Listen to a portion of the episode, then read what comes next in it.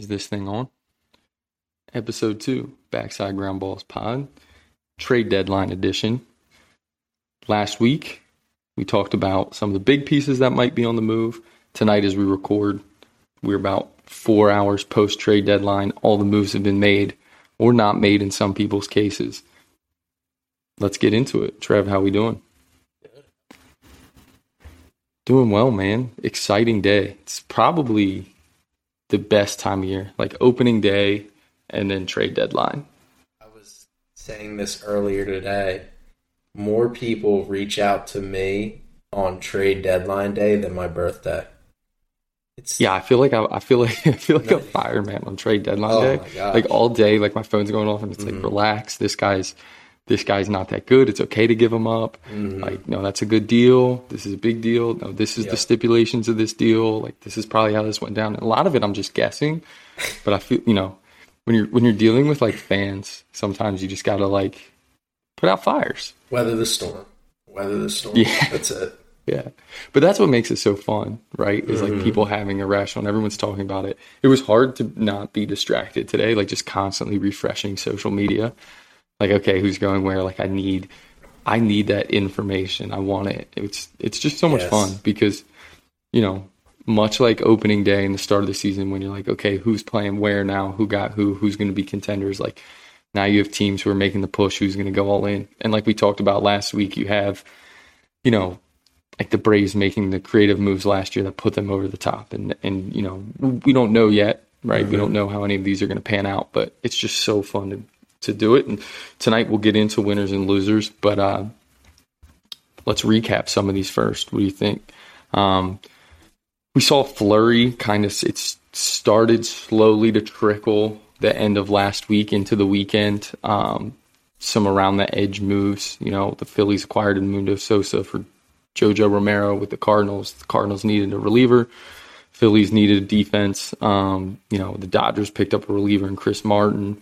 Uh, they let go of a guy who I kind of like, sent him to the Cubs and Zach McKinstry. Um, mm-hmm. And then the bigger names started to come in. Right, Saturday, David Peralta gets moved from the from the Diamondbacks to the Rays. He goes for a catching prospect.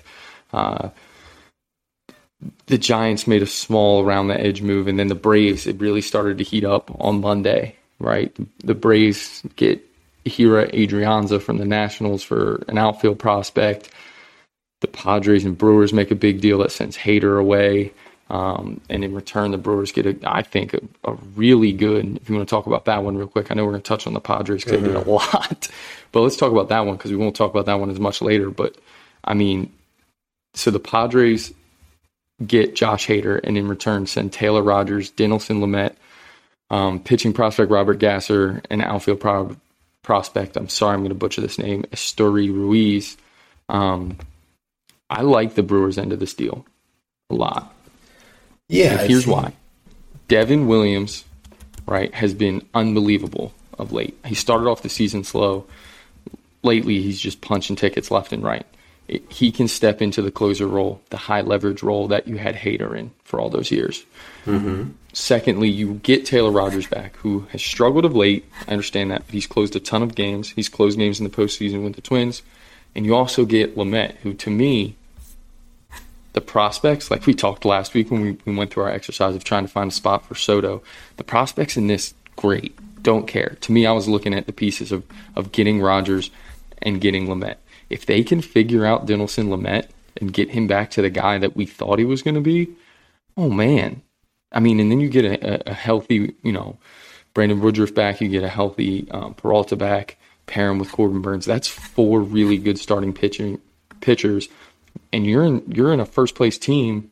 Who wants to play them in a short series? Mm-hmm. You know, the offense still has some holes, but man, I, pitching can still win in the playoffs.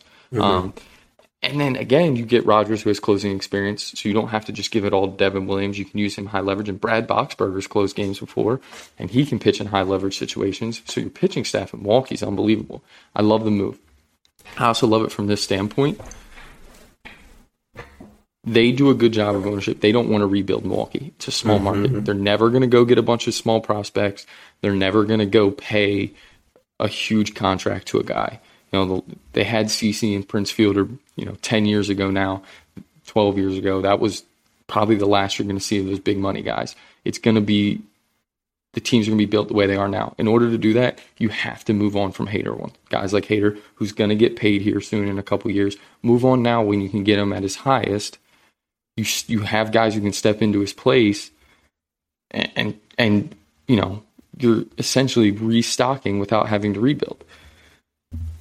I think that last point you made is probably the most important. Is and we'll get into this a little bit later, but they do not want the high highs and the low lows. Uh, we're going to talk about a team that has experienced that in our lifetimes, and flags and pennants, they fly forever. There's no doubt about that. But my job, their job as an organization, right, is to make a consistent winner, right? Mike Rizzo always used to say at the beginning of the Nats, kind of stretch where they were one of the better teams in baseball is my job is to build a 90 win team every year. Some years you win 95, some years you win 87, but if you build a 90 win team at the beginning of every year, however you want to talk about it, whether it's by wins above replacement, however that comes out, you more times than not, those teams are going to have success, and then you add at the deadline right? So the Brewers, like you said, they're not a money spending team. They don't have a huge payroll. They can't go out and replace free agencies, free agent players on through that route. And being able to trade Hader at its peak for a value, right, per se. You know, you look at the the trades of relievers and how dominant Hader's been. The one that came to mind today was Aroldis Chapman for Gleyber Torres. Mm-hmm. That's not what the Brewers got back. But like you said, I think the the key to this trade is Dinelson Lamet, right? What are they going to do with him? If I'm them, I'm putting him in the minors today. He's going to be in the minors until he gets stretched out to throwing 80 to 100 pitches if he looks sharp, if he's staying healthy, and we can get him pushed out for a pennant race and be a four, great. If not, give him a whole off season to prepare. Or if you want to use him in those shorter, longer stints out of the bullpen in the playoffs because his stuff is electric and he was great in AAA for the Padres, even, then you can do that. So he kind of gives you a little bit of everything this year. I would not put him in my pen tomorrow. I feel like the longer you put him in the pen, the less likely he, be, he sticks as a starter. It's going to be a hard transition out of there. But they've had success with guys that done that. Corbin Burnes was in the pen. Peralta was in the pen. Pretty sure Woodruff debuted in the pen, if I'm not mistaken. And just all those guys have come up and, and pitched out of the pen from their start. So it's something they've had success with, whatever they're doing in the offseason. And just from a Padre standpoint, like that's a win, right? You get Hader. Hader's one of the most dominant pitchers in in the game. Sure, you gave up. Esteury Ruiz has a lot of helium and hype right now, but I think they just maximized on a guy that has a lot of hype right now. You know, like at, at the end of the day, like he came up to the big leagues. He was, I mean, he didn't do enough for them to supplant a very bad outfield, right? Like, think about that. Like, they wanted to get him playing time, but he wasn't playing every day, and Padres needed outfield help. So, you know, maybe there were some internal conversations about what Ruiz was. And Dinelson Lamet, he was, you know, the West Coast version, probably to less of extreme of Joey Gallo. Just wasn't working in a Padres uniform right now, right? They had so much depth in their starting rotation. I'm sure Lamet wants to be a starter. He wants to get paid like a starter perfect opportunity to get rid of him. And plus Taylor Rogers, like you said, it opens up a spot in the bullpen for Hader to come in and, and kind of lock down that night. Gasser is also a high strikeout pitcher, left-handed pitcher in the minors with a high ceiling. And you look at what the Brewers have done with lower round draft picks that are high strikeout guys and have some good pitches and, and good profiles, and they'll probably have some success with him as well. So I think both ends on the on the whole. I think currently and probably for this season, Hader brings more value to the Padres than Rogers, Lamet, all of them, and maybe even over the next one or two. But if Lamet comes into spring training stretched out, ready to go six, seven innings and be the pitcher he was in 2020 in the shortened season, the the Brewers are going to be happy. Yeah, I, I, definitely think the immediate value is is with the Padres and Hader. Um, if you're trying to chase down the Dodgers, and your hand is forced, right? They're, they're consistently just going to be thought of as the the little brothers of the Dodgers until you're flexing the way the Dodgers do year in and year out. It seems like they can replace anyone. It doesn't matter. Guys get hurt, guys get traded out in LA, and it doesn't matter. So if you're the Padres and you're AJ Preller, you have to do things like this. And it makes sense because if you're the Brewers, you have to run your team the way you do in a small market. You have to do it too. What do you think the ceiling of this Brewers team is this year and next year and maybe two years down the road? Well, one of the things that always is tough for me is everybody thinks there's one way to win in the playoffs. There's not. You're telling me Lamet gets stretched out and the Brewers are rolling Burnes, Woodruff, Peralta, and Lamet that that team can't win a World Series? 100%. Even without you get, Lamet, that team would, could win a World if, Series. What if Yelich gets hot? Yeah that talent's still in there. He's going to, like he's going to have that season where it's like, oh, this is the Christian Yelich of old. He's going to whether he starts wanting to clank iron in season, maybe it might be that, but it's like so. The ceiling is get in and let your pitching take over, right? Do they still need a bat? Yes. Am I taking at least three teams in the NL over them in a playoff series if I had to bet my probably four teams now off the top of my head that I'm thinking of. Yes, but when you have that pitching staff immediately and in the future, you are a force to be reckoned with. Right, and I think that's the thing is, again, the Brewers maybe their ceiling isn't they're going to jump right to the top of the conversation as you think contender, but to your point, there's a, more than one way to skin a cat. Those four guys get going you have, you know, Yelich get hot.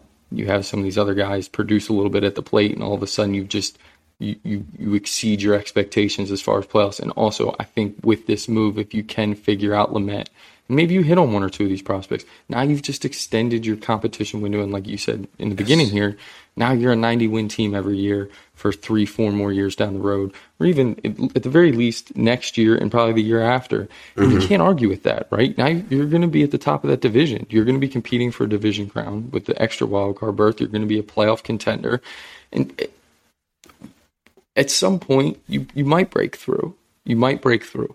And you never know. One of these deadlines, there might be a big time rental.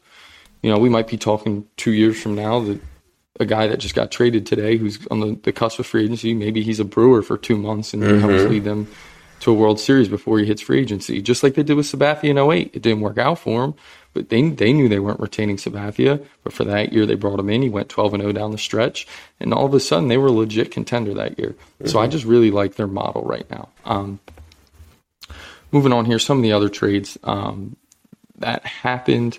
Um, the Astros did did a good job. They continued to add. They added um, kind of on the, the edges like they needed to do. Um, we'll get into them a little more later. Uh, the, the Cardinals got the pitching help they needed. Uh, they got Jose Quintana. They got him on Monday. And on Tuesday, they got Jordan Montgomery from the Yankees. So the Cardinals, who were in the sweepstakes for Juan Soto, who in our world was a Cardinal, if you remember. Um, the, the, Cardinals held on to the prospects in real life, yeah. and they ended up getting the pitching help they needed. I think getting some extra arms in that rotation is going to be massive for them down the stretch. Look, could they have used Juan Soto? Of course. They didn't end up getting him. But they still have Nolan Arenado and Paul Goldschmidt in their lineup. It's not like it's a bad lineup. It's a very mm-hmm. formidable lineup. You get a couple more starting pitchers. Who knows with that organization? Um, the Braves did what the Braves did. Um, Jake Odorizzi, Robbie Grossman, just really good moves.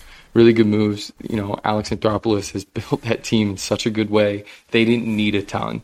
They really didn't to, you know, flip Will Smith and get um, a back end starter, which is probably what they've needed because Ian Anderson just hasn't looked like the guy that you know they thought he was going to be. Um, huge. And Robbie Grossman can do everything. He'll serve the defense. He can run. So they did. They made moves to make their team better. Did I think they're going to make more of a splash? Sure, but it happens. Um, it, the the Dodgers did the same thing. The Dodgers. I'll let you go for a little bit here. The Dodgers traded for the odd man out in New York. So all the people who were saying that the move for Benintendi exiled Joey Gallo, Joey Gallo was done. He was terrible. Well, guess what?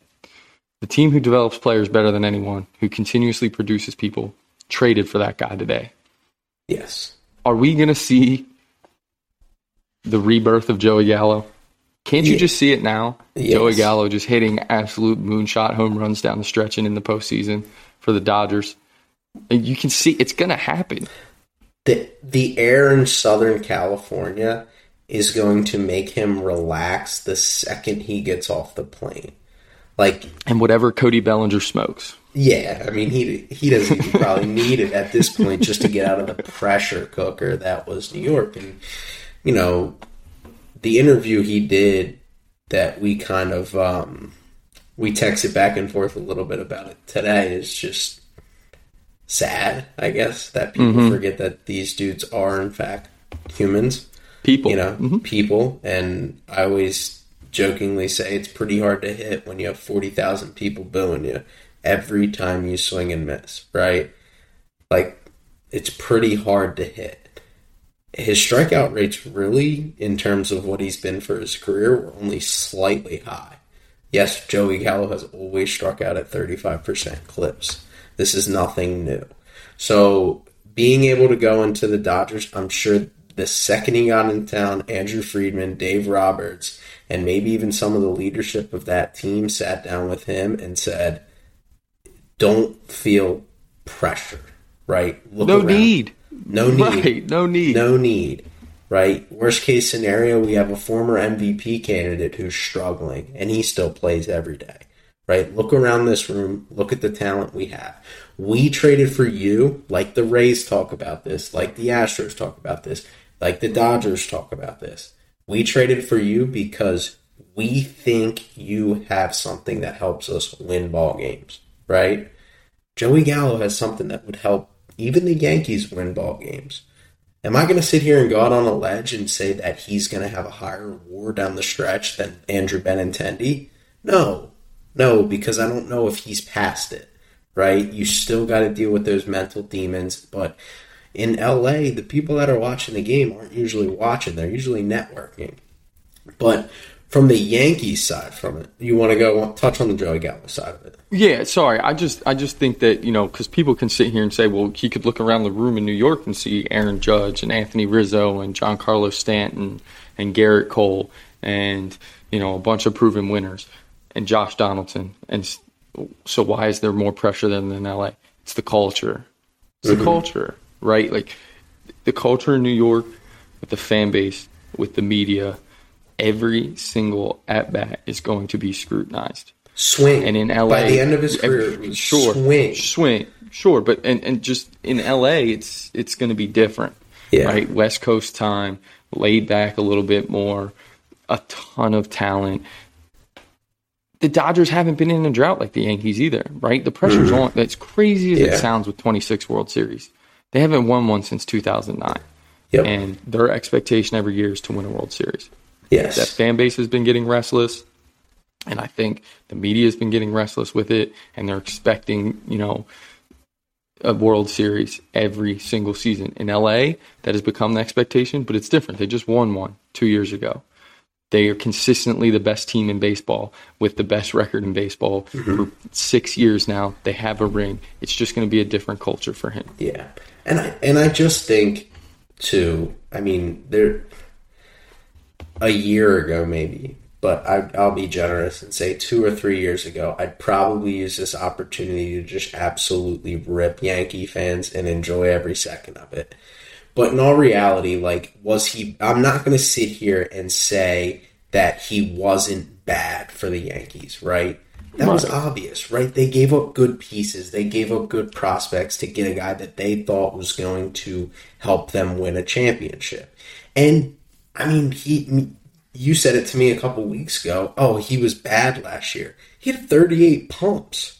So like at the end of the He day, did have like, 38 that- pumps. That's that is value, right? And and it wasn't with New York. He came into New York with 25. I get it. I get it. He only had 13 down the stretch and it started to compound on him down and, and everything like that. But, you know, just so Yankee fans, you have every right to believe he didn't help your team win. You know, you have every right to to sit there and think he sucks, right? Like everybody in MLB thinks that he sucks, but the Dodgers don't trade for players that they just think they're eventually going to release. Whether it was signing Max Muncy off the scrap heap, whether it was signing Chris Taylor off the scrap heap, they wouldn't have given up Clayton Beeter right. if they did not think that A, Joey Gallo was going to help them down the stretch, and B, that Joey Gallo is going to sign with them and potentially be there for the future. I would 100% bet that if he hits 210 down the stretch. We might blink an eye. He might have 28, 30 homers playing at 11 right. o'clock at night Eastern Standard, and New York fans are already, you know, sleeping. In bed. Uh-huh. Yeah, you might wake up and, and this dude might be hitting 180 with 30 bombs going into the playoffs. The Dodgers are inking him to a contract because that's what's next year. Banning of the shift. And guess what that guess who that helps maybe more His than average anybody. Will go up, no yeah. Doubt. At least you get, you know, that might be an extra 20, 30 points in on base percentage, right? And he doesn't have to feel like he has to hit every ball a mile to get a knock. Maybe he's more confident to get miss on top and beat one 98 into the ground into the hole.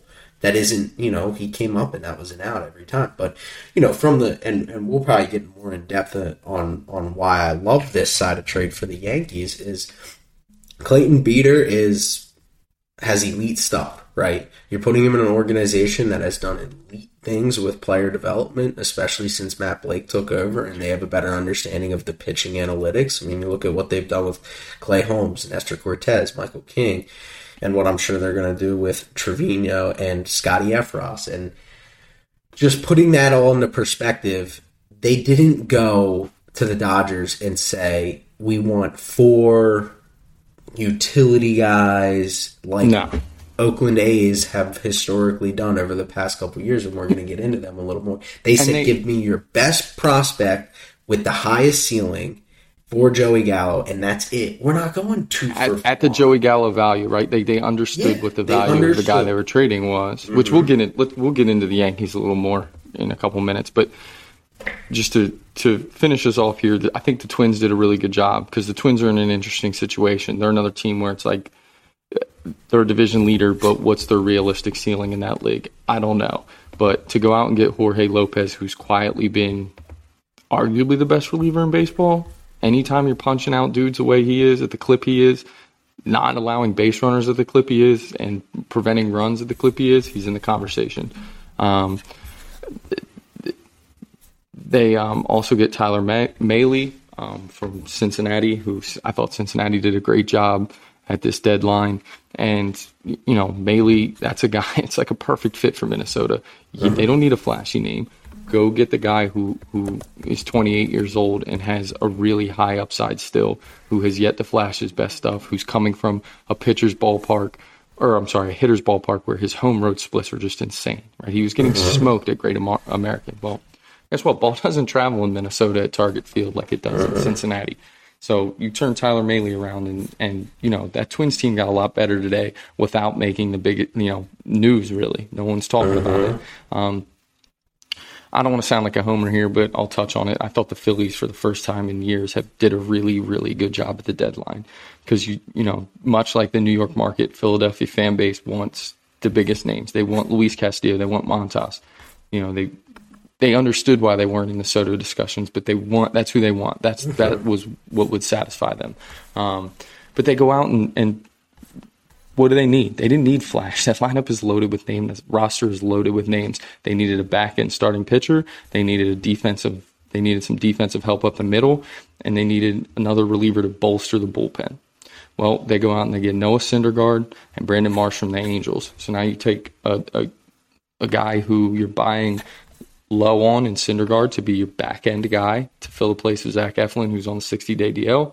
Good, because you, you, you now have five pros, right? You have two frontline starters. You have Ranger Suarez, who's an innings eater, and ever since he, he hasn't given up a run since he came off the DL in early July. You get, you know, Kyle Gibson and Noah Syndergaard, who have been around the league and they, they just know how to pitch.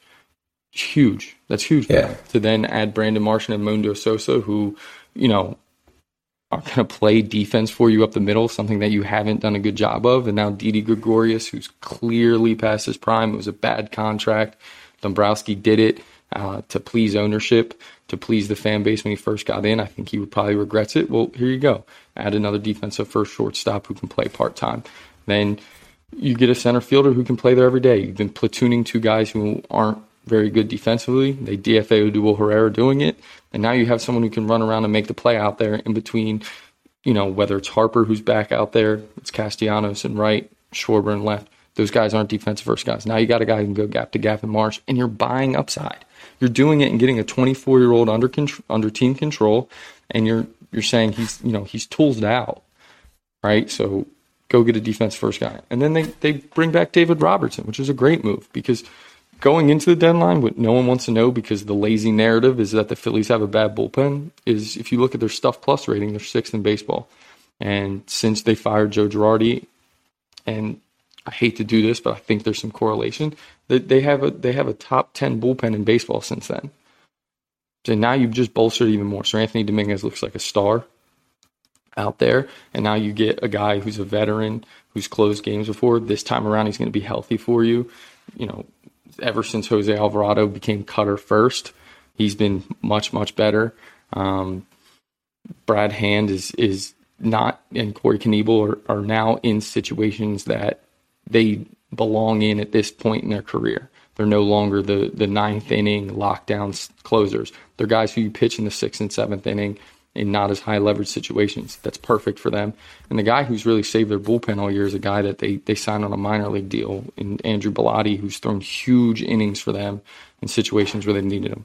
So I think the Phillies did a really good job. Yeah. Um, so you know, for them competing and trying to break a, a, a playoff drought kudos yeah. to them. Um, you want to get into some winners and losers here? Yeah. Let's start with our losers. We'll finish off the pod with uh, being nice. So, losers of the deadline. We both got a couple here. We'll start with yours. Give them to me. Give me why. So, um, also that we have a clean rating on Apple. So when you when you get into to the A's here, just you know remember that. Uh, try, try, not to try not to cuss. You know, this is yeah. a family show. Yeah, the A's have a a soft spot in my heart because of obviously my bias of my favorite pitcher in their minor league system. Friend of the friend of the pod. friend of the pod.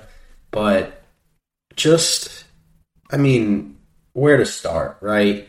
You go you have Frankie Montas, who obviously is a asset, right? He's got mm-hmm. the shoulder injury, which probably took names like Peraza out of the conversation, Dominguez maybe out of the conversation, right? But what did we talk about in the last episode?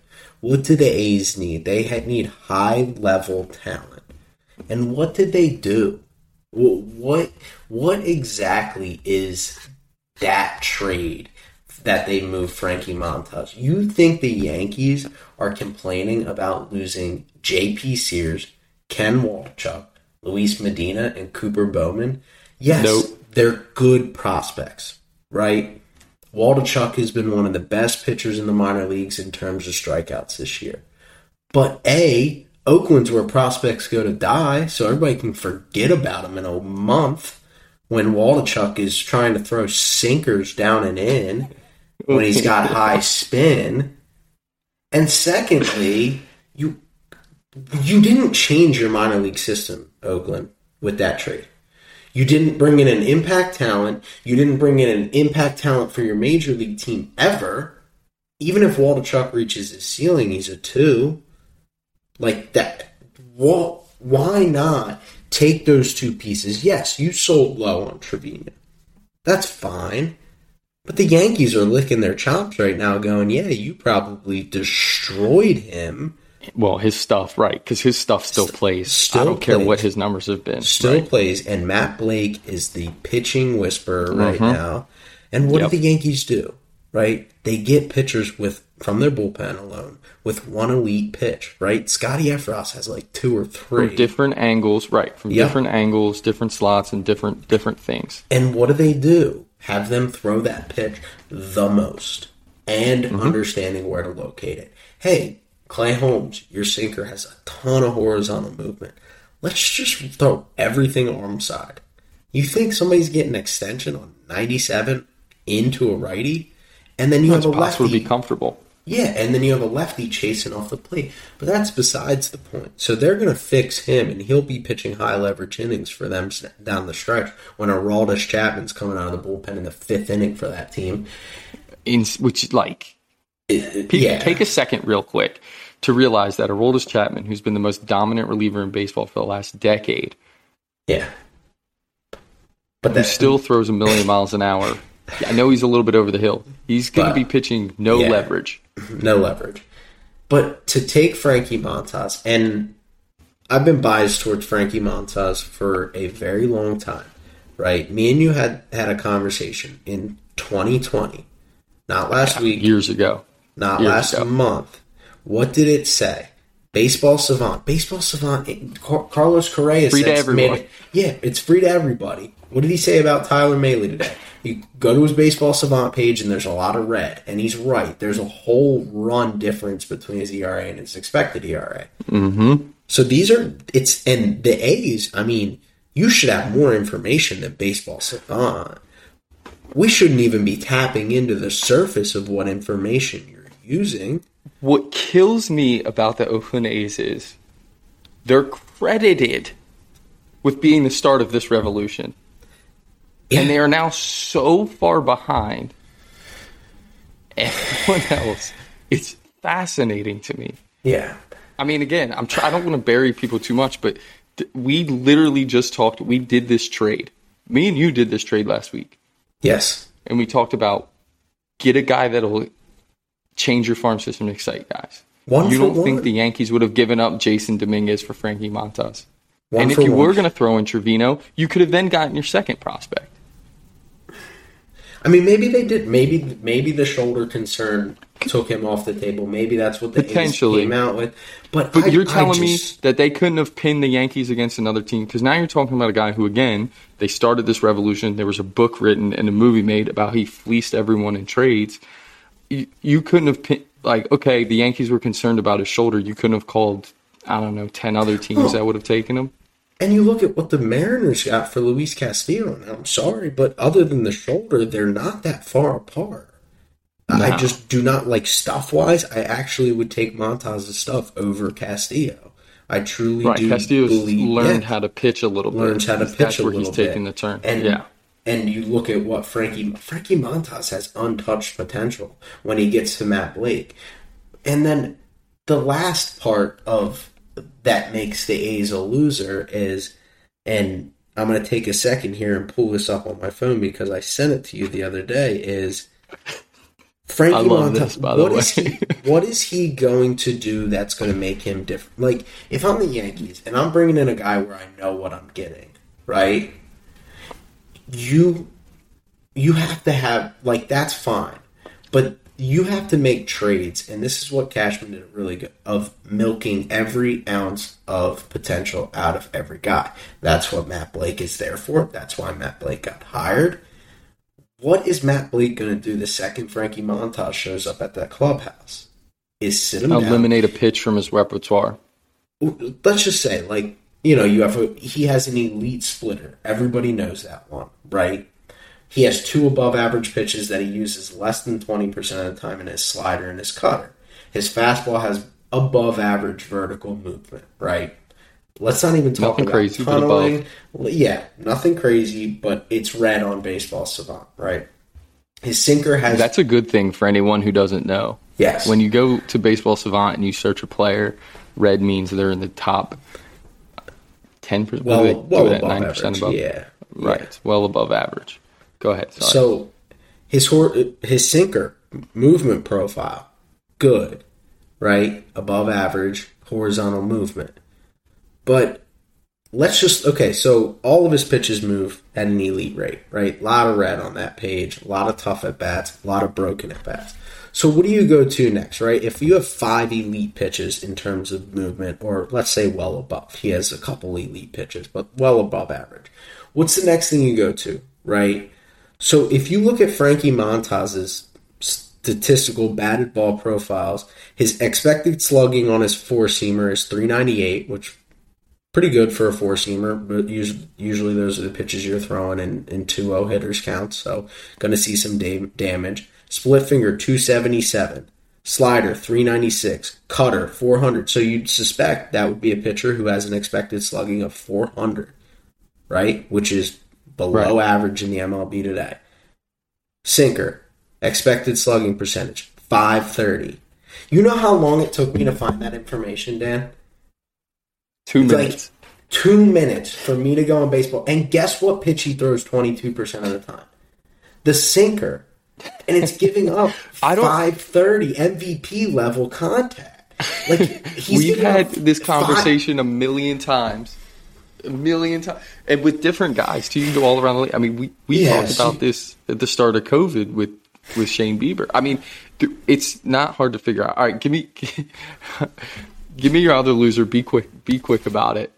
Um, Who's your other it's, loser? It's the Cubs. And even if you sign, this is one thing I, have never understood. You brought up the tampering point today, and may, maybe, maybe I don't know. I feel like you. yeah, I don't know the, the Major League Baseball tampering offer, rules. Yeah, offer a contract at any time and, and kind of talk specifics with it with an agent, especially when they're under contract. But Ian Happ, right? That's Willson if they're under contract. I think they're yeah, you can. You can. Talk. I don't know. Go ahead. So yeah. Ian Happ and Willson Contreras obviously love Chicago. There's no denying that. There's probably a good chance that they could sign long term. The Cubs are going nowhere this year. Not to mention you trade your best reliever and your best asset for eight years for weird trade. Weird trade. I mean, uh, yeah, weird trade. Yeah, I, Then you hold on. So you have a guy who has literally rookie eligibility this year in Scott Effross, who's going to go to the Yankees and become a household name in terms of bullpen right. arms. Everyone's going to know who he is. And then you turn around and keep Ian Happ and Willson Contreras, who are free agents this year. And, and on the whole, if, if you re-sign both of them, Willson loves Chicago, Happ loves Chicago. That's fine. But what I've never understood, and this is what makes them a loser for me, is how do you not bring Happ and Willson Contreras and whoever their agent is and just sit them down and say, hey, for the long haul of this organization, we need to move you. Man to man business. You guys could we could move you to Chicago or to LA. You could love it there, sign an extension. That's what we're running the risk of. But we will make a play for you when you hit free agency. And we will In make a legit play for you. In 2017, the Yankees had Aroldis Chapman and Gleyber Torres on the roster. Yes, after trading Aroldis Chapman for Gleyber Torres to the Cubs. The Cubs were the receiving end of that. And people so think it's like it's, personal. Right. To be traded. Maybe it is. And and maybe Scott, you know, I don't know who their agents are. I don't think Happ is represented by Boras, but I, I I get that agents probably don't want guys to agree to that, but at least tell them you're going to make a play for them in free agency. Make a play. It's I'm weird. not. T- and, I'm not asking you to sign on the dotted line. I'm just saying that our ownership is committed to getting you back in Cubby Blue, and we are going to be one of the first teams to call you the day free agency hits. That's all I'm guaranteeing. I'm not guaranteeing numbers. I'm not even talking about numbers. You don't even have to cover it. Just I will re- I will touch base with you when free agency hits, but we have to get something for you now. We're not winning this year with you. You go go in a ring. Go ring chase for us. Right. But we are not getting and and that's just what doesn't make sense to me. No, it makes no sense. Um my losers here uh, much like your feelings about the A's, the Rockies were the only team in Major League Baseball who didn't make a trade deadline deal. Colorado Rockies, who have not done anything in years outside of maybe a wild card berth, who have traded Nolan Arenado for nothing, who've lost Troy Tulowitzki for nothing. That deal ended up being fine, but still. The Rockies, who signed Kris Bryant in the offseason and didn't really do anything else, didn't make a deal a team that's going nowhere, a team that is perennially bad, who could really use a facelift, who again, much like the A's, could use some excitement, who has some pieces that could be moved. The the number one being their closer, who's a reclamation project, Daniel Bard, who's done a great job of refining himself in the career, who's become a lockdown closer for them, a back end guy, reliable. Not only did they not trade him, they signed him to a contract extension. And to spit in the face of their fans, this is, I'm going to read this quote. This is from Nick Groke, who covers the Rockies for The Athletic. Tweeted today, asked about the Rockies being the only team to not make a deadline trade, Bill Schmidt said, We were also the only club to sign a player to an extension at the deadline. 29 other clubs didn't sign anybody to an extension, except for the Braves signing Austin Riley and the Padres locking down Joe Musgrove. So not only did you not make a deal, but you don't even know what you're talking about. What? What are we doing? Yeah. And that's it. That's all. That's all Yeah. they. That's all they deserve from us. That's Well, it. Uh, My yeah. other loser. My other loser. This is sour grapes. We can get this more. I don't. I'm not. A, I don't like him anyway. I can't stand him. I don't think the Mets did enough. The Mets moves were weird. They got. They made a bunch of really small moves prior to the deadline. Daniel Vogelbach, who I'm not sure what value he adds really. Thump. Anyway, Thump in a, thump in a lineup that needs thump. That's about it. how much more Yes. thump is he adding than? uh, okay, fair enough. Yeah. That's fine. They really needed a catcher because they signed James McCann and paid him a bunch of money. How they couldn't get a deal done for Contreras, again, to your point, it might be on the Cubs, but like there was no one else. You were bidding against yourself and you let him stay there. You could have, you want Thump in your lineup? Go get Ian Happ. Go, Yeah. go get an out. You need, you, Ian Happ wouldn't look good in the corner outfield for New York. I mean, the, I get it, you know, and they're going to bill DeGrom as their big move, and I get that. Getting him back is great, but Ian Happ or Darin Ruf, you mean to tell me you, the, the guy who bought the team laughs because they named the second tier of the luxury tax after him? Darin Ruf, he's he's going to allow them to go get Darin Ruf instead of getting Ian Happ. And maybe I'll eat crow on this because the Mets are already a first place team. They're really good. They didn't need to, but you could separate yourself. I'm not so confident that they're not going to get chased down by the Braves. No. Okay, because I think the Braves are, are that good and they're that hot. I'm not Well, that confident that, lineup too. right, and I, I'm not confident that the Mets can beat some of these teams in the playoff series. So to not to to have an owner who's so smug, smug about that anyway, and sure you want to talk about Degrom being the biggest addition at the deadline, that's great. But your pitching hasn't been holding you back. To your point, you Nope. needed a bat behind the plate. You needed Yep. a, a thump in the in, in the outfield, and you don't you don't get it. So yeah, it's great to get deGrom, but has your pitching been the issue? No, you've been winning with pitching anyway Yeah. you know, this isn't again. I don't want to sound too much like a homer here, but this isn't Bryce Harper who's going to come back to the Phillies lineup and like that. That that's a guy who Yeah. plays every day, and they've needed some runs. They Mm-hmm. have. They've needed some more consistent offense, and you're, they're going to get Bryce Harper back. You get Degrom back, great. You've got you had Scherzer back. You've had guys all throwing the ball well all Yeah. year. I, I didn't love that. Um, Yeah. Let's finish on a high note. Give me your. Okay, go ahead. Sorry, yeah, I'll Yeah, let you. no, I, I do want to. I do want to get in on the Mets a little Mm-hmm. bit, and you know, like you said, it, it's just again like people could have been saying the same thing about the Braves, but the Braves were around a 500 team last year, right? When they made those Right. small moves at the deadline that made a difference. Like the biggest point you made is you need to separate yourself, right? You- You're being chased. And and Mm-hmm. your pitching was not the problem. So adding Degrom to a pitching staff that was already really good is is great, and and it does help you win a playoff series. And they could very well ride this team out to a World Series, Sure. right? And even a World Series victory in the fact of, but when you have an opportunity to just flat out add something, a bat, something, when you know you're over here being wh- whether you want to call it stingy with your prospects, whether you want to call it just not looking for the right guys. I, I don't know what the whole of it was, but it, just that lineup does not scare you, right? Like when you're rolling into Dodger Stadium and you have to go head to head with Clayton Kershaw versus Max Scherzer. Walker Buehler versus Jacob DeGrom. Your pitching staff ain't as cute when they have Trea Turner, Freddie Freeman, Will Smith, Justin Turner, Cody Bellinger if he ever figures Mookie. it out, Max Muncy if he ever figures it out, Mookie Betts who's the best player on their team.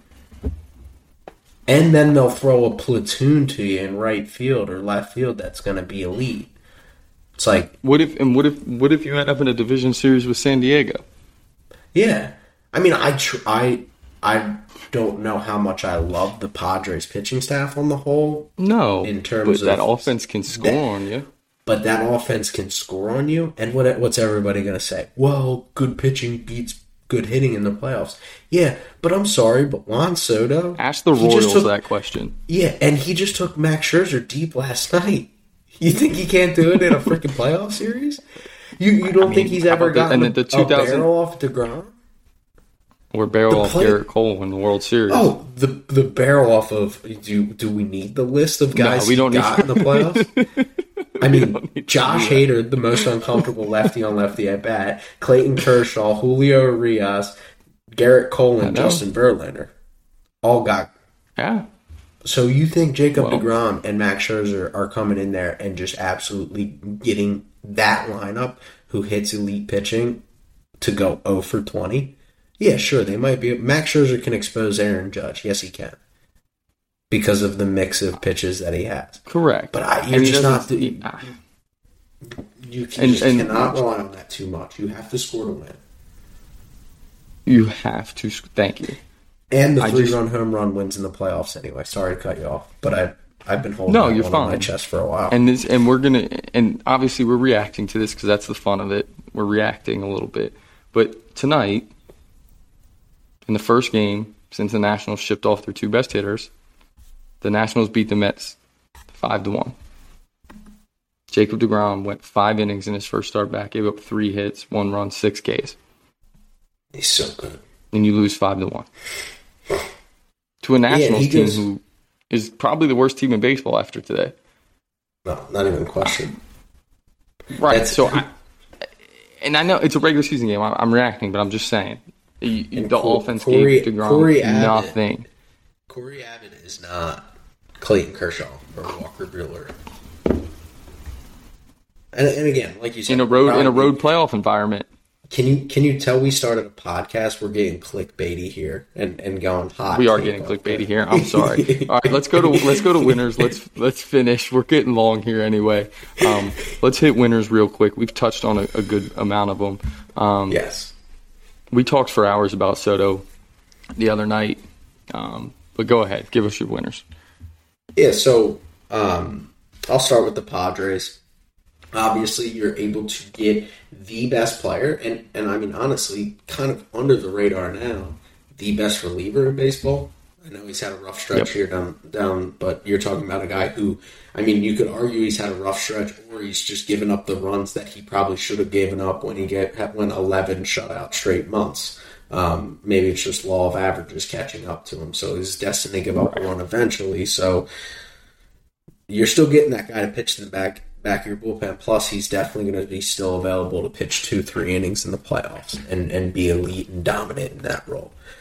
Interesting to see how Trent Grisham and Josh Hader hang out together. Um, that'll be. I saw that somewhere.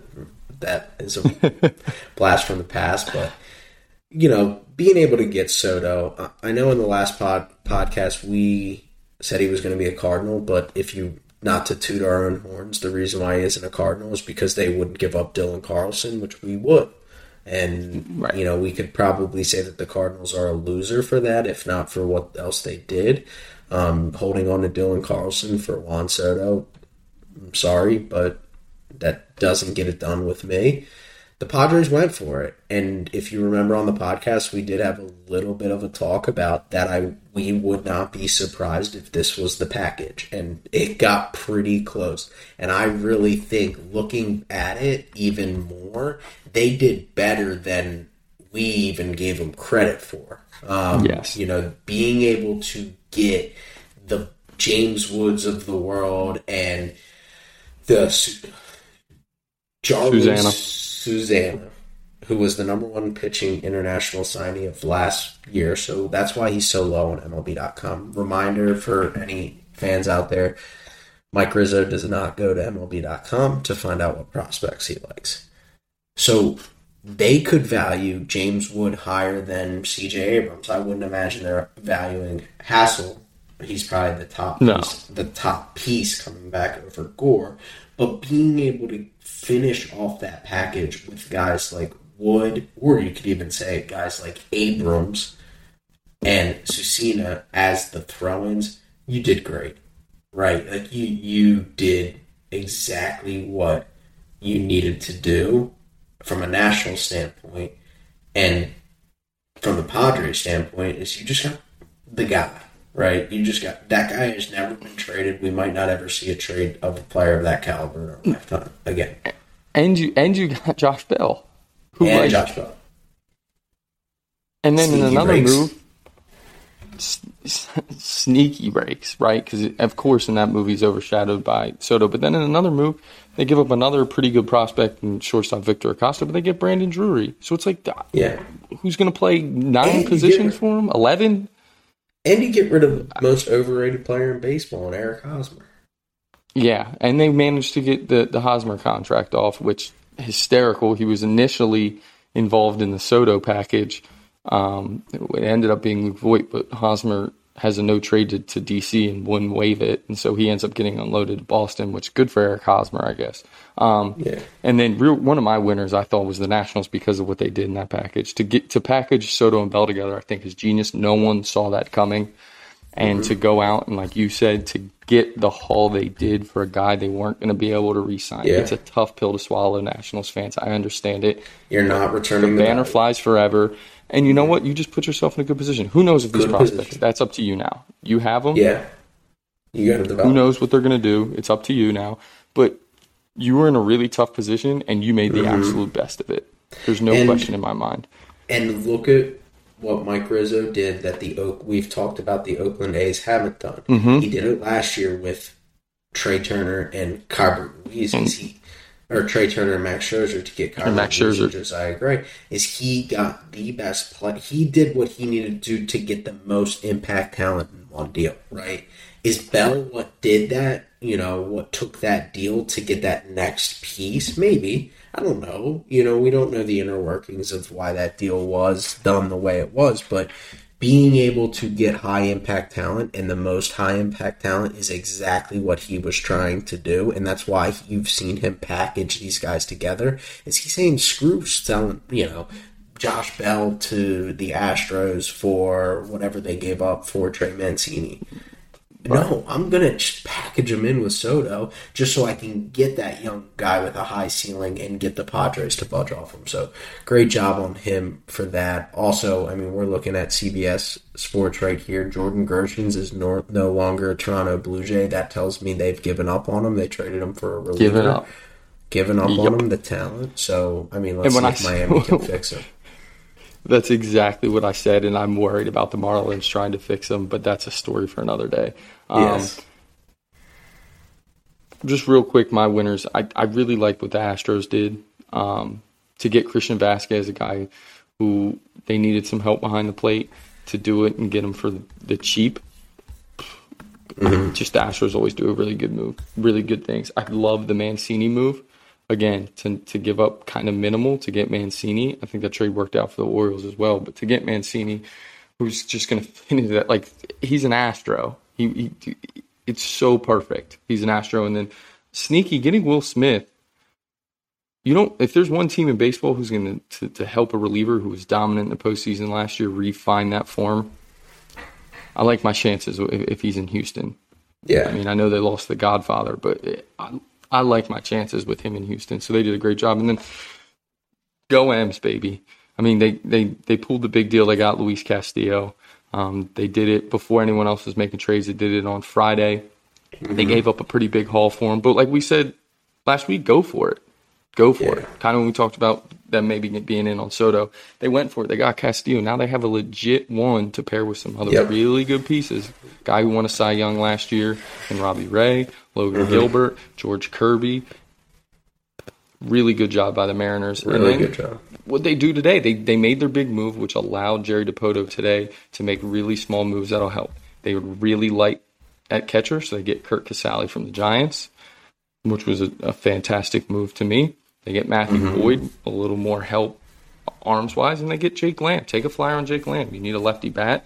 But unfortunately, that series that the Mariners just had in Houston, they were hitting the IL like fly, you know, dropping like flies in Houston. Mm-hmm. Um, J Rod goes on the IL. Ty France does as well. So go take Jake Lamb. Get what you can out of him. Squeeze it out. But to get Castillo for that fan base, and I, for me, the Mariners and the Astros and yeah. Um, the Nationals just did had really good days today.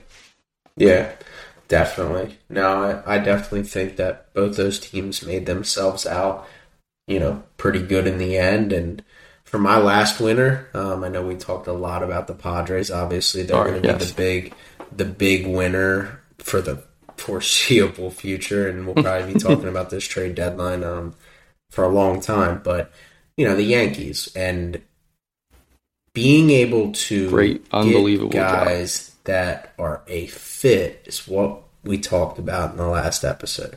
I think Frankie Montas is a better trade asset in terms of the value you gave up than Luis Castillo is because, like we talked about earlier, you milk every ounce of potential out of that guy. Right. You take a buy low on Trevino, make him what he was. Right. Being able to get Clayton Beeter back, who was a first round talent, first round stuff. The Dodgers have a luxury of guys like that. Yeah, of course. He could have just been the next Mitchell White, who they just shipped off to t- Toronto as good stuff and all stuff like that. But they're like, we got 15 more of those. But the Yankees could build him into the next Michael King or somebody of that nature that's coming out of their bullpen throwing 98 to 100. And just being able, obviously, the Andrew Benintendi deal we covered on the last podcast of that contact first guy kind of being able to pencil in in their lineup and play good defense and, and do the little things well that, that might help in a playoff series when, you know, Judge is going to have the big three run home run, but he's also going to have some tough at bats, whereas Benny's going to take some pressure off him and, and put some pressure on the pitchers on the whole. So, you know, just looking back at it, Harrison Bader, you know, weird deal from some perspectives. He's not going to play till late September. But remember, the Yankees aren't playing for late September. They're not no. playing to win games in late September. They're playing to win games in October and, and early November. And the Yankees have led the MLB in defensive runs saved this year. And the one position that they've had a negative in is center field. Now you're able to do so many things late in the game. If Matt Carpenter starts against a soft tossing righty and you're trying to get him to hug the pole, well, he play he goes two for three with a walk and plays seven innings, and then you bring Harrison Bader up the middle, move Judge to center to right field where he plays elite defense as well, and you go lock that game down, right? Okay. Well, and also I Anthony, think yeah, you go. I was just Beeter, Beeter, Beeter, and Bader. You get those two guys back. Um, and you're replenishing. Bader yeah. is just signed a two year deal, so you have him for next year. So even if he yeah. only adds defensive replacement value in the postseason, who knows? He's plantar fasciitis, and that can be tricky, obviously. But you got him for next year too. And you kind of yeah. center fielder. They did. They just did such Defense. a good job because you trade all those prospects out, and then you get Beeter, who essentially like, like Waldichuk right now looks better. Yeah, might end up being better. But stuff wise, which again you're just projecting with these prospects, and once they get into your All system, it's really up to you and what you do. That might end up being a wash. That could be a wash. you just positioned yourself. And uh, unlike what the team across town did, is you've been the best team in baseball year. You started to struggle. We talked about this last episode. They here comes the trade deadline. Yep. attendee, Montas, load up the bullpen pieces. Oh, and uh, we don't need we don't need Jordan Montgomery. We'll take an elite yeah. defender too. Yep, exactly. And they like to pinch run, and they like to run late in games, right.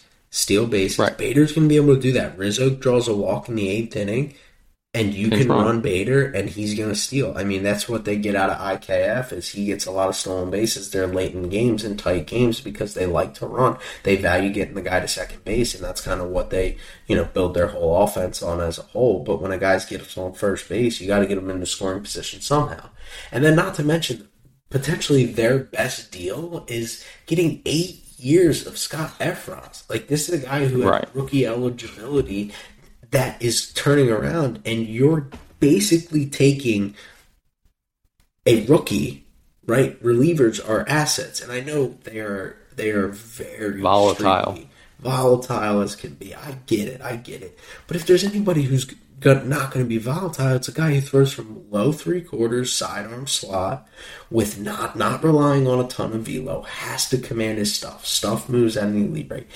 He's less likely to get hurt because he's not putting as much torque on that arm, and he's to be there. And he's and even if his stuff isn't as good, guess what? He's an uncomfortable bat, bat for a righty. And at the end of the day, like if that's the the end of what he is, Darren O'Day made an, a career off of that. Pitched a lot of high leverage innings. So you're getting a guy that, like I said, basically a rookie for one prospect. Again, maybe the Cubs did a good job. That's a pretty high ceiling prospect they got. You know, I know it was the Yankees seventh best prospect in terms of MLB.com. So, you know, who knows? He could he could replace that for us in, in the long term. But just being able to get a guy that's been good now, his stuff looks good. It's not like it's fluky. His stuff has swing and miss stuff. Right. It's weak contact stuff. He throws a ton of strikes. Like just everything on that deal, being able to get him. You control him through 2028. Who in our right minds could even, like, people are talking about Juan Soto bringing back a haul because he has three pennant races. You have like seven with Effross. Yeah, I mean, they, they just did. It can't be said enough.